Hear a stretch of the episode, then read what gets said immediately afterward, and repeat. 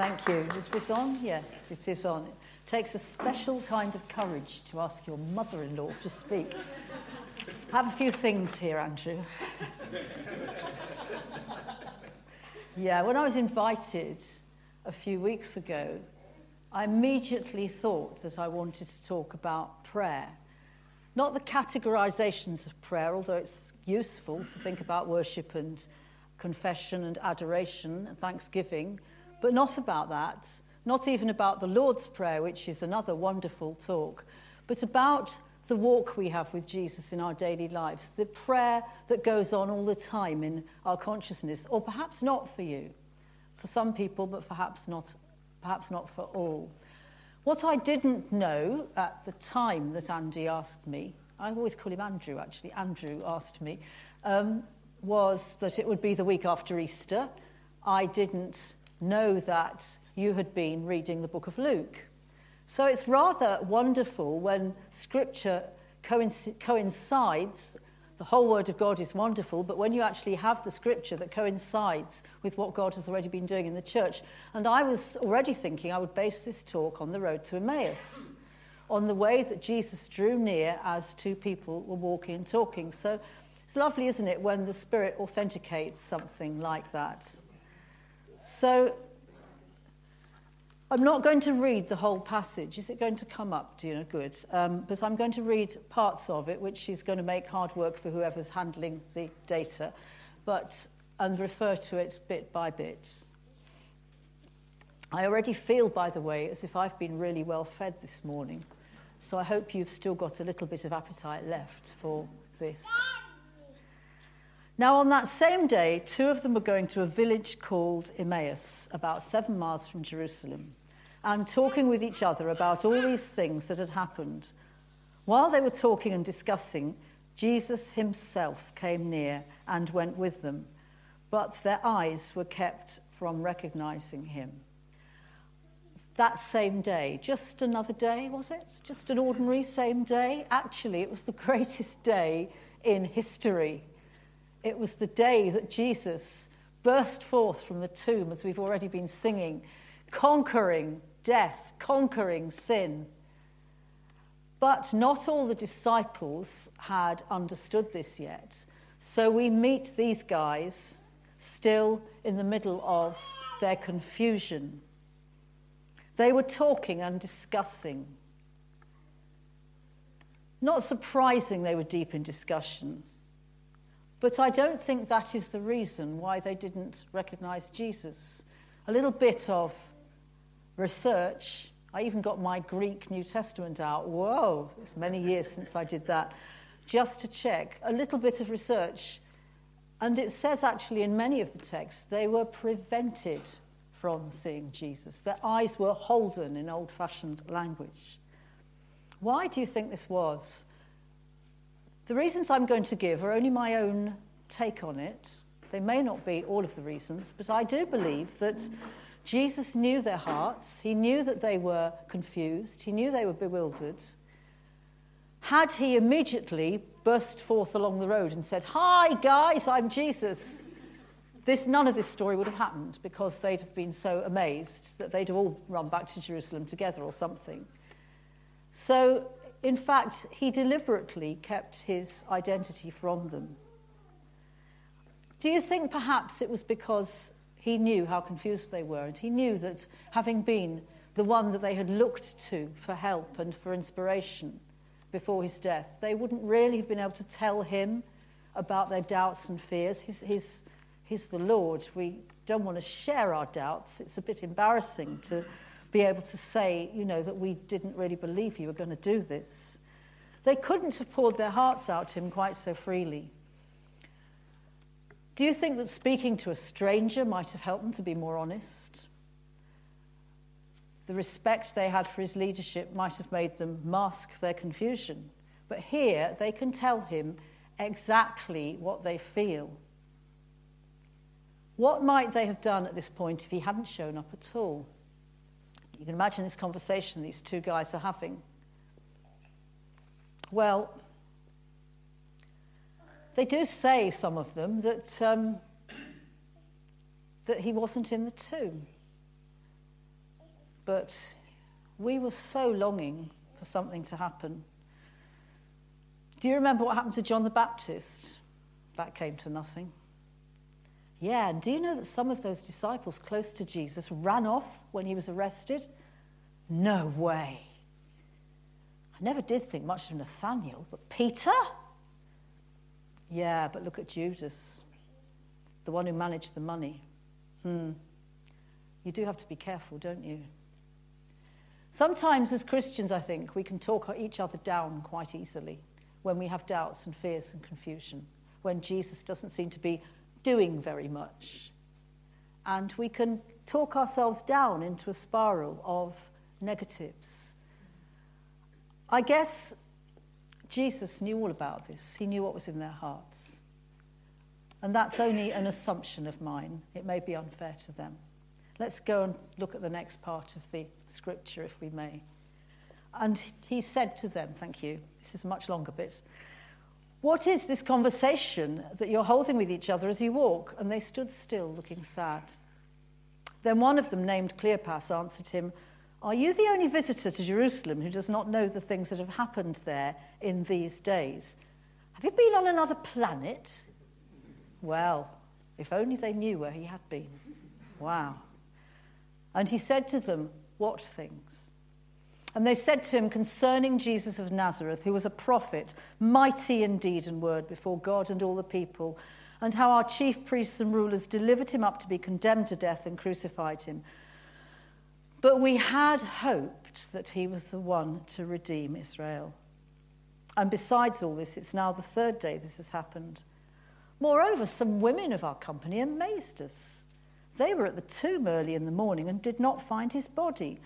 And they came back saying they'd even seen a vision of angels who said that he was alive. Some of those who were with us went to the tomb and found it just as the women had said, but him they did not see.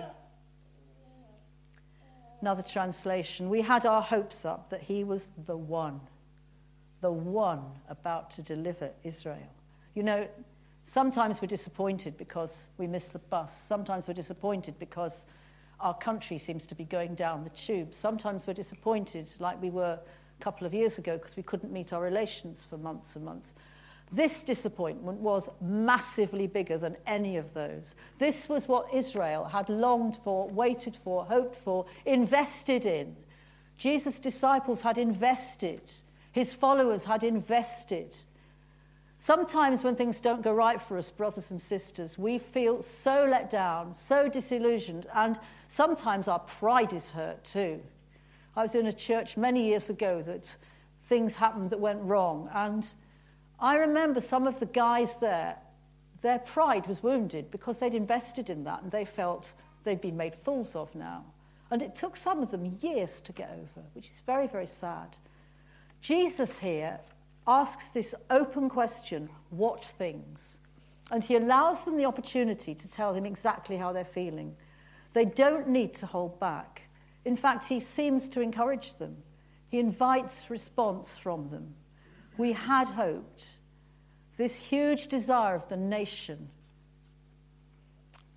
Perhaps you've known deep disillusionment, deep disappointment, even even bitterness of soul. The Psalms tell us to trust in him at all times. O people, it says, Psalm 62, pour out your heart before him. God is a refuge for us. You are allowed to bring all that stuff to God. Prayer in disappointment. Last year, one of my sisters became very ill. She had cancer, but it hadn't been diagnosed because of delays in the system. We went on holiday with them about this time last year, and we were so concerned because she's so lovely and she was so determined to join in and be active, but she obviously was struggling. And she said to me, Oh, Jo, it's just IBS, it's nothing. But I knew it was more than that. Something in me was very disturbed. I was very tearful when she left. It just wasn't right. About a month later, her pain was so bad she went to A&E. They promised an investigative procedure within two weeks, having not done one for nine months. Word reached me that she was very ill. I was distraught and I got on my face before God. I honestly didn't know what else to do. I was struggling. I was struggling to form a prayer when I seemed to sense him saying, Jo, get up. Come on, get up. Look me in the face. Lift your head. Now tell me how you feel. Tell me what's in your heart. And I just felt, you know, well, God, I'm not too. No, no, come on, come on. I want to really know. I've sensed this. Hat. Come on, come on. I know you. Tell me what's in your heart. I guess you could say he knew already. So why did he want me to tell him? Simply that we often mask our own feelings. We don't acknowledge what's going on within us, our own doubts, our fears, etc. Sometimes in the daily humdrum of walking the daily life, it's easy, isn't it, to have a perfunctory relationship with Jesus. It's not so easy to look him in the face and tell him that you're fed up with not seeing people healed. You're fed up with reading his word where it says it will happen. When is it going to happen, God? I absolutely ranted at him. It was awful. And then I kept saying it was awful, and he kept saying, Come on, come on. It was wonderful in the end. It was wonderful. I'll come back to that in a minute. A good writer who had a very difficult life said, I needed to give him my pain, not hide parts of myself. Not giving my whole self wouldn't be true worship. We don't need to push Jesus away because of our guilt, because of our lack of confidence in him. He came for that. He came for that. Do you remember the beginning of Genesis where God walks in the garden in the cool of the day? He loves his beloved children. He loves to have them with him. There's none of that obligation in Adam and Eve of we better go and see God, you know, better go to the place where he is. It's what we do every day. It would be a good idea, wouldn't it? No, no, it's nothing like that. But Adam sins, Eve sins. What do they do? They're ashamed and they hide their faces. They lose the precious relationship, and the world is doomed to rejection. Deep rejection. We analyze rejection all over society. The deep roots of it, and I'll come back to roots again later, the deep roots of it are in this story. God and man divided. And it was a division for God as well as for man. He desired that fellowship, he rejoiced in that fellowship. Now Jesus invites us to turn our gaze towards him, to look into his face. He desires our gaze. Him that comes to me, I will in no wise cast out. No, wait, I'm reading now from a book which some of you I think are familiar with. No, wait, we say, cautiously approaching Jesus. You don't understand. I've really messed up in all kinds of ways. I know, he responds. I will not cast you out. You know most of it, sure, certainly more than what others see, but there's perversity down inside me that is hidden from everyone. I know it all. Well, the thing is, it's not just my past, it's my present too. I understand. But I don't know if I can break free of this anytime soon. That's the kind of person I'm here to help. The burden is heavier and it's getting heavier all the time. Then let me carry it. It's too much to bear. Not for me. You don't get it. My offences aren't directed towards others, they're against you, Lord. Then I am the one most suited to forgive them. But the more of the ugliness in me you discover, the sooner you'll get fed up with me. Whoever comes to me, I will never, never cast out. There is nothing you cannot tell your precious Lord Jesus. There is nothing to try and hide from him is to breed a deep spiritual cancer in your own soul, which will grow. and fill your soul, whatever that thing is. And to give it to Him is a joy. To know that everything is open to Him, the things you won't even tell the nearest person in your life, to know that He accepts you just as you are. The Song of Solomon, the bridegroom to his beloved. My dove in the clefts of the rock, in the hiding places on the mountainside. In the hiding places, hiding away. Show me your face. Let me hear your voice. For your voice is sweet and your face is lovely. It's a restoration to our souls to have this communication with our Saviour Jesus. But perhaps some of us struggle to actualize that sort of response. We, we do believe these tr- truths, but they don't seem to they don't seem to suit us. Maybe we've got long held values and concepts about God from the past, maybe about his love for us.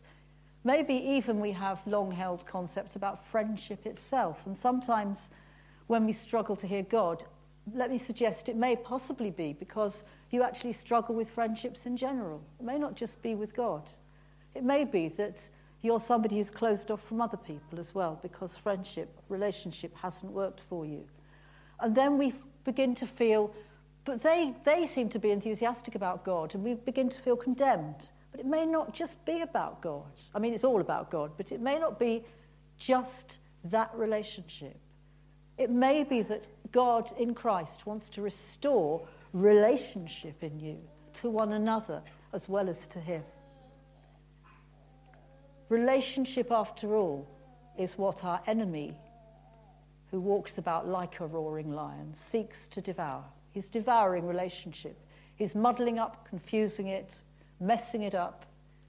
And for us in our domestic church, uh, our domestic lives and our church context, our social lives, our work lives, to have difficult relationships delights our enemy. Being open to God and letting Him heal and restore those as He heals and restores you is a wonderful, wonderful thing. Sometimes, though, you think other people must be more holy than you. I don't hear God like that. I don't hear His voice. Sometimes other people say very quickly and glibly, Oh, God told me this. God told me that. God spoke to me. God said, you know, doesn't do that to me. Seems to not talk to me. I must be lacking something. Well, here on this dusty road, to go back to the story, Jesus doesn't actually minister to their emotional needs.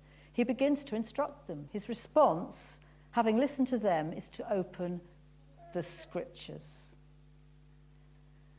Next slide, thanks. Then he said to them, O foolish ones, by the way, that doesn't mean you stupid fools. It means uh, not very well educated in, his, in the context.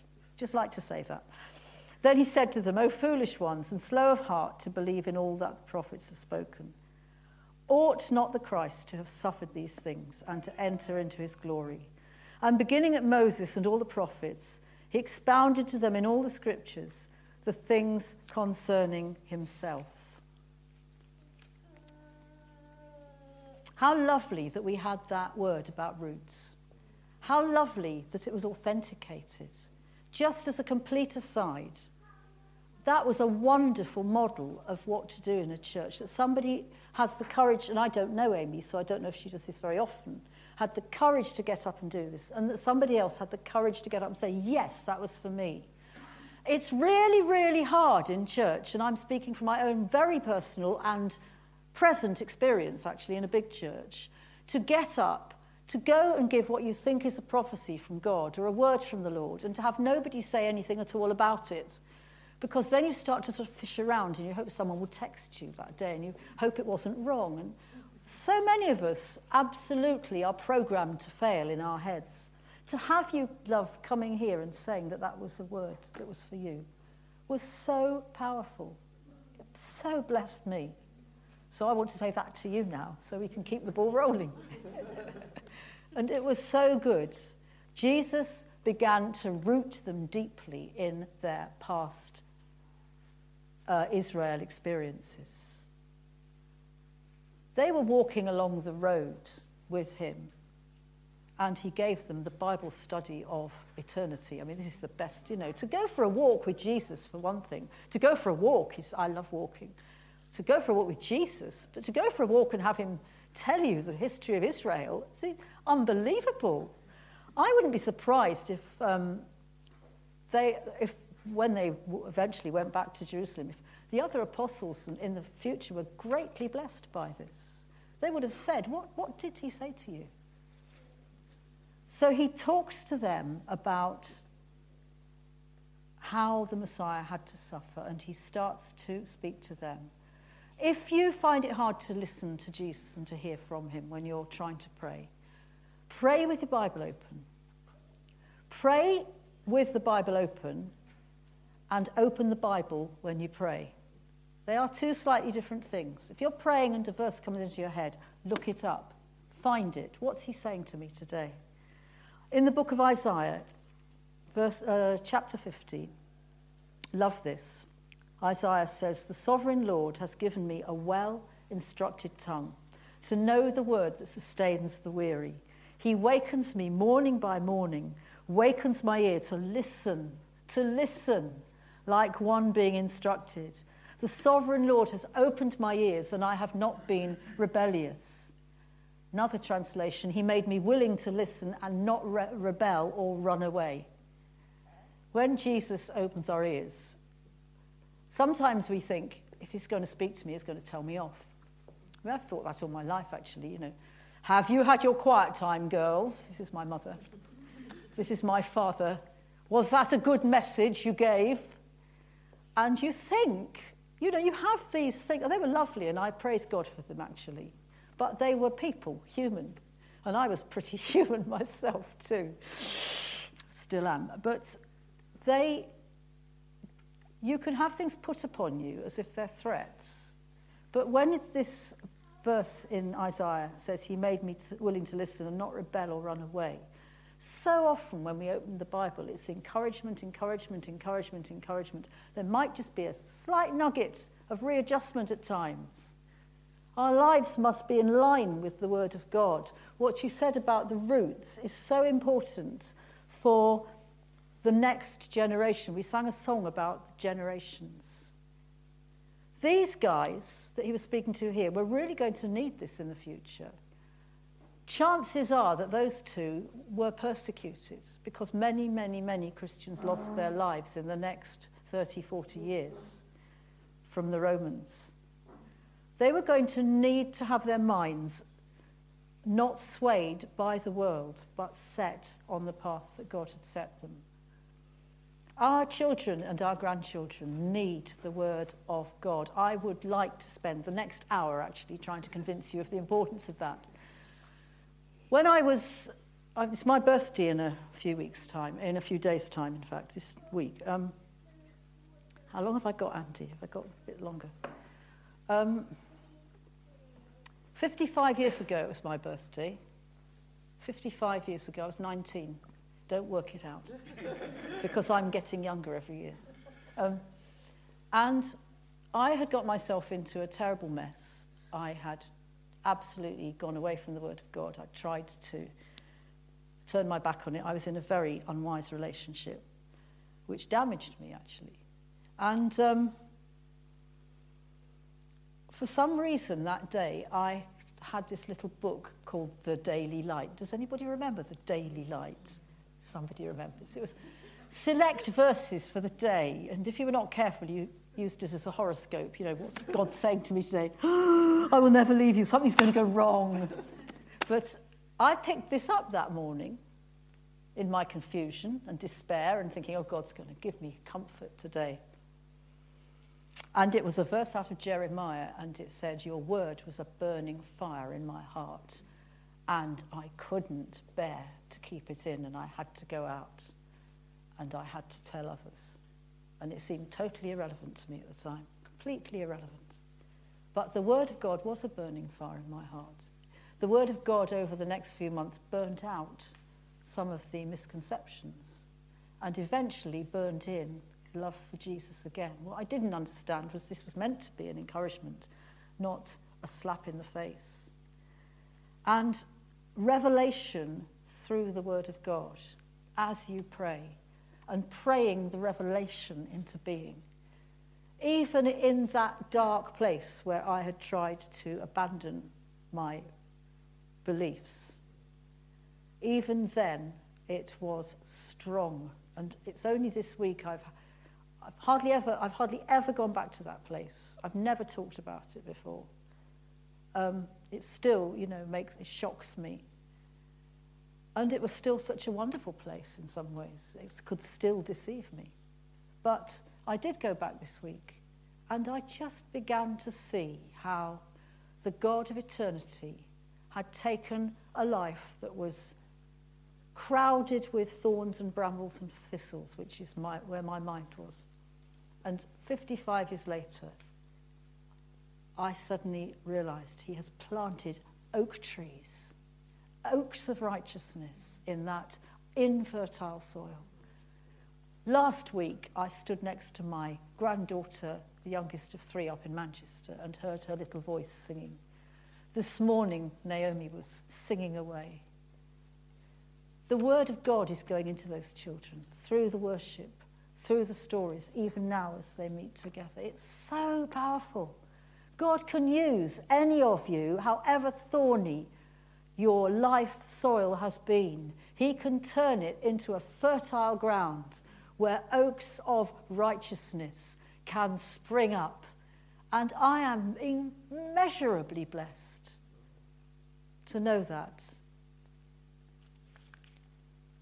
And there are times when we seem, as I said, to walk through life and it doesn't seem to be very it's quite mundane, isn't it? Serving God can be quite mundane. Coming to church even times can be not the highlight of your life. Sometimes your prayer life goes through a sort of slightly religious phase where you just do it because you think you ought to. But sometimes extraordinary things happen as you meet God in prayer. And I just want to go back to the story about my sister. What I didn't know that morning, as I was on my face before God, was that her son and his sister, my, my nephew and niece, had been conferring together and thought enough is enough. Mum needs real help now. And they had phoned a friend of theirs who was a consultant in the, in the south, and he knew somebody in a London hospital who he phoned, and he said, You've got to get her to hospital now. He said, don't mess about. Take her from where she is and get her in the car. They lived in Kent and take her up to St Thomas's in London. And somehow, with her husband sitting on the back seat with her lying with his, her head in his lap, she was in great pain and danger. They took her to St Thomas's Hospital. Cut back to me praying, I suddenly had in my mind the story of Paul and Silas in prison. And as I was standing there before God, I started to sing. My chains fell off, my heart was free, I rose. I thought, what am I doing singing about chains falling off? I was crying my eyes out. It wasn't very good singing, it was sobbing and hiccuping, my chains fell off. And I thought, why am I doing this? And I began to pray, God, open doors, open doors, open doors, open doors at that time, probably the same time, they got to St. Thomas's. They didn't have a letter of introduction, nothing. They went straight into A&E, they went straight into triage, she went straight into x-rays and scans and all sorts of stuff. And then by about five o'clock that afternoon, she was on a, in a side ward being prepped for what was to be a massive, massive operation. And the consultant afterwards said she wouldn't have lived for 48 hours longer. In fact, if they had done that procedure they'd promised her in the other hospital, it would have been the end for her. She couldn't have taken it. It was a huge operation. She was very ill for three weeks after that, but she recovered very, very well. And then she had another dip in December, um, which was a sort of chemotherapy uh, overdose thing, which damaged her quite badly. But again, we all prayed and sought God. And last week, she cycled 25 miles with her husband. And God could do this without any of us, but He chose. I'm not saying that those prayers of mine were the key, but He chose to involve me. There is nothing so exciting as being involved in prayer with the Lord Jesus. Let me push on quickly. It's, it's as if you develop a hunger more for Him and you get into the slipstream of His Spirit and dis- discover what the Spirit is doing. Where did we get to in the reading? Yeah. So let's get to verse 28. Let's see what happens next. They're going along this road, and Jesus is giving them this amazing Bible study. And then they get near to the village where they're going. And they very obviously want him to stay. Not just because they're fascinated by what he has to say, but because they're good Middle Eastern hospitable people and they don't want him to go without their hospitality. Jesus loves it when we invite him to stay. He says, Behold, I stand at the door and knock. If any man hear my voice, any man, and open the door, I will come in and I will sup with him. I will share his table.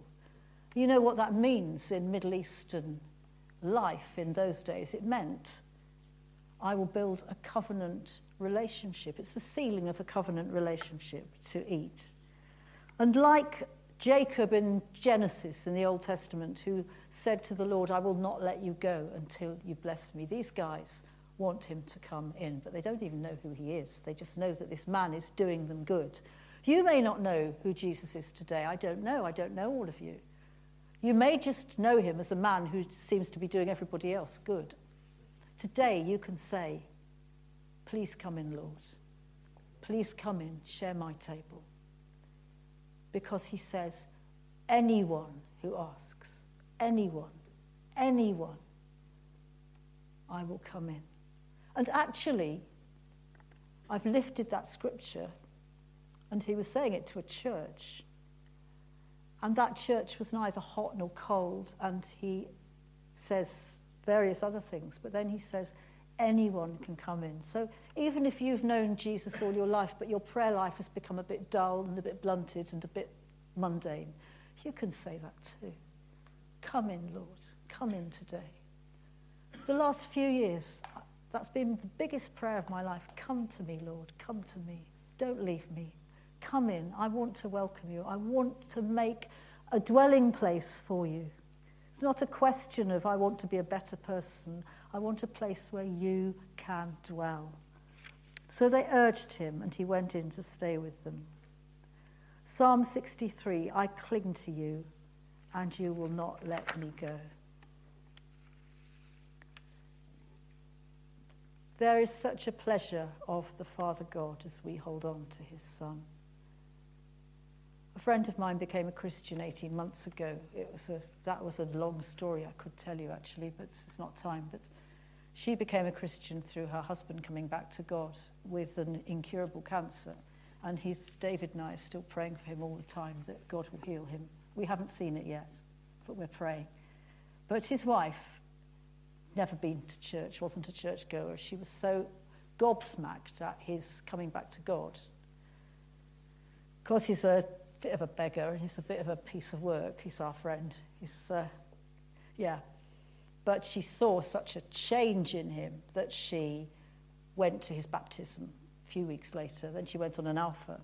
And she has just sort of come in as if this is where she wanted to be all her life. And on Monday, she said to me, um, Tuesday, I think it was, she said, she turned to me and she said, um, you know, I just talked to Jesus all day. I thought, oh, how wonderful. She's got it. She's got it. She hasn't been taught how to pray. She just has conversations with Jesus. It was so lovely. I thought, thank you, Lord. That was such a lovely thing. The pleasure of the Father as we welcome his Son. Now it came to pass, as he sat at the table with them, that he took bread and blessed it and broke it and gave it to them. Then their eyes were opened and they knew him and he vanished from their sight. And they said to one another, Did not our heart burn within us while he talked with us on the road, and while he opened the scriptures to us? So they rose up that very hour and returned to Jerusalem and found the eleven and those who were with them gathered together, saying, The Lord is risen indeed and has appeared to Simon. And they told about the things that had happened on the road and how he was known to them in the breaking of bread. If your Christian life is getting tired and then Jesus comes into it, suddenly you can run another seven miles back to Jerusalem. Fabulous, isn't it? I think I, I did a round walk the other day and it came to seven miles altogether, but the thought of starting it off again and going the other way, actually it didn't worry me, but it, I would have found it. But, but these guys, they were energized by the presence of Jesus. Has the presence of Jesus energized your life recently? Have you known his presence in the sense that you want to go and share it with other people? Or go and share it with your fellowship, because this is what they were doing. They wanted to share it with other people. Do you have that desire to have real shared fellowship with one another? The power of prayer together as we sit at table with the Lord and He opens our eyes. This was such an important thing for these two disciples because, in fact, they were authenticating each other's witness. Because they were together with Jesus, not just one of them having that experience, the two could back each other's story up, they could authenticate it. The two could build each other up, the reverse of how I started, dragging each other down. The two could build one another up, and they could go to the disciples and build them up too. We all know the verse where two or three are gathered together in my name, there I am in the midst of them, hovering above in a sort of little cloud. How lovely, how lovely. And so we think at times, perhaps we ought to pray. And we all stop our conversations and we lower our voices. And there's dead silence, and you think, who's going to break it? Who's going to break it? Who's going to break it? And we do these sort of tuts. You heard, noticed that in Christians. Yes, Lord. And we sort of make noises, and then somebody says a prayer, somebody else does, and it's all very nice. Okay, sorry, that's a horrible caricature, and I'm sure it doesn't happen here, but. but my granddaughter Daisy, who was 17 yesterday, can you believe? 17, granddaughter. it's getting so old. Um, my granddaughter Daisy loves chocolate. She can be induced to take a walk on Boxing Day if there is hot chocolate in the flask. So when her mum came back one day, I was in up there in Manchester in their house. When her mum came back and said, "Daisy, there's a chocolate shop opening in Wilmslow," she said, "I'm there." Her immediate response, and I've prayed for her that week and thought about. So I was smiling about this, and Jesus said to me, I believe Jesus said to me, "That's exactly how I feel when two or three are gathered together.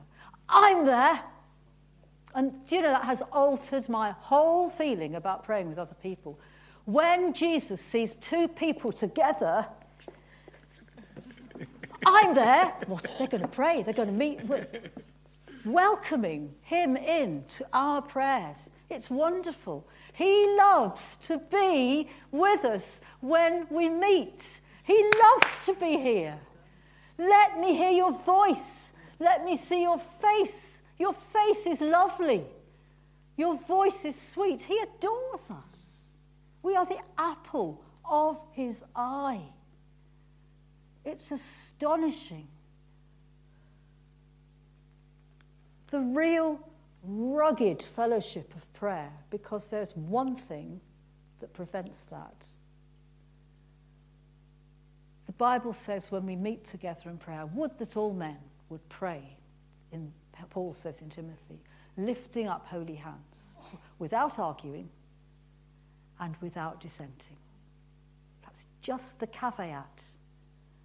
He doesn't love to be there.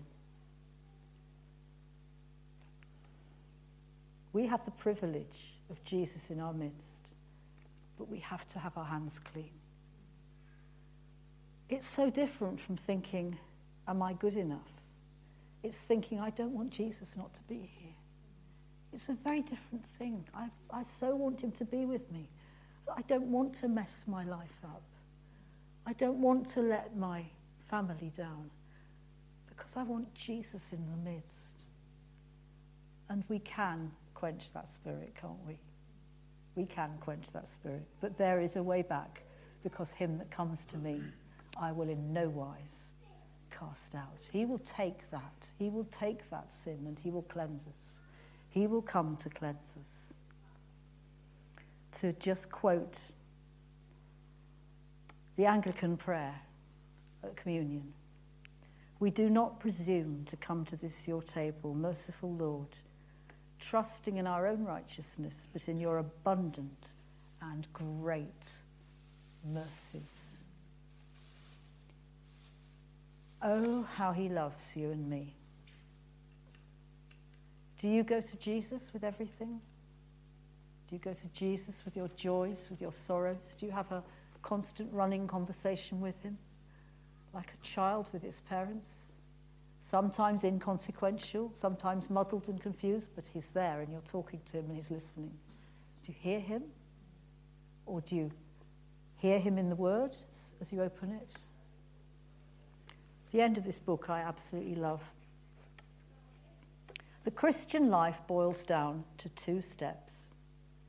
Number one, go to Jesus. Number two, see number one. Amen.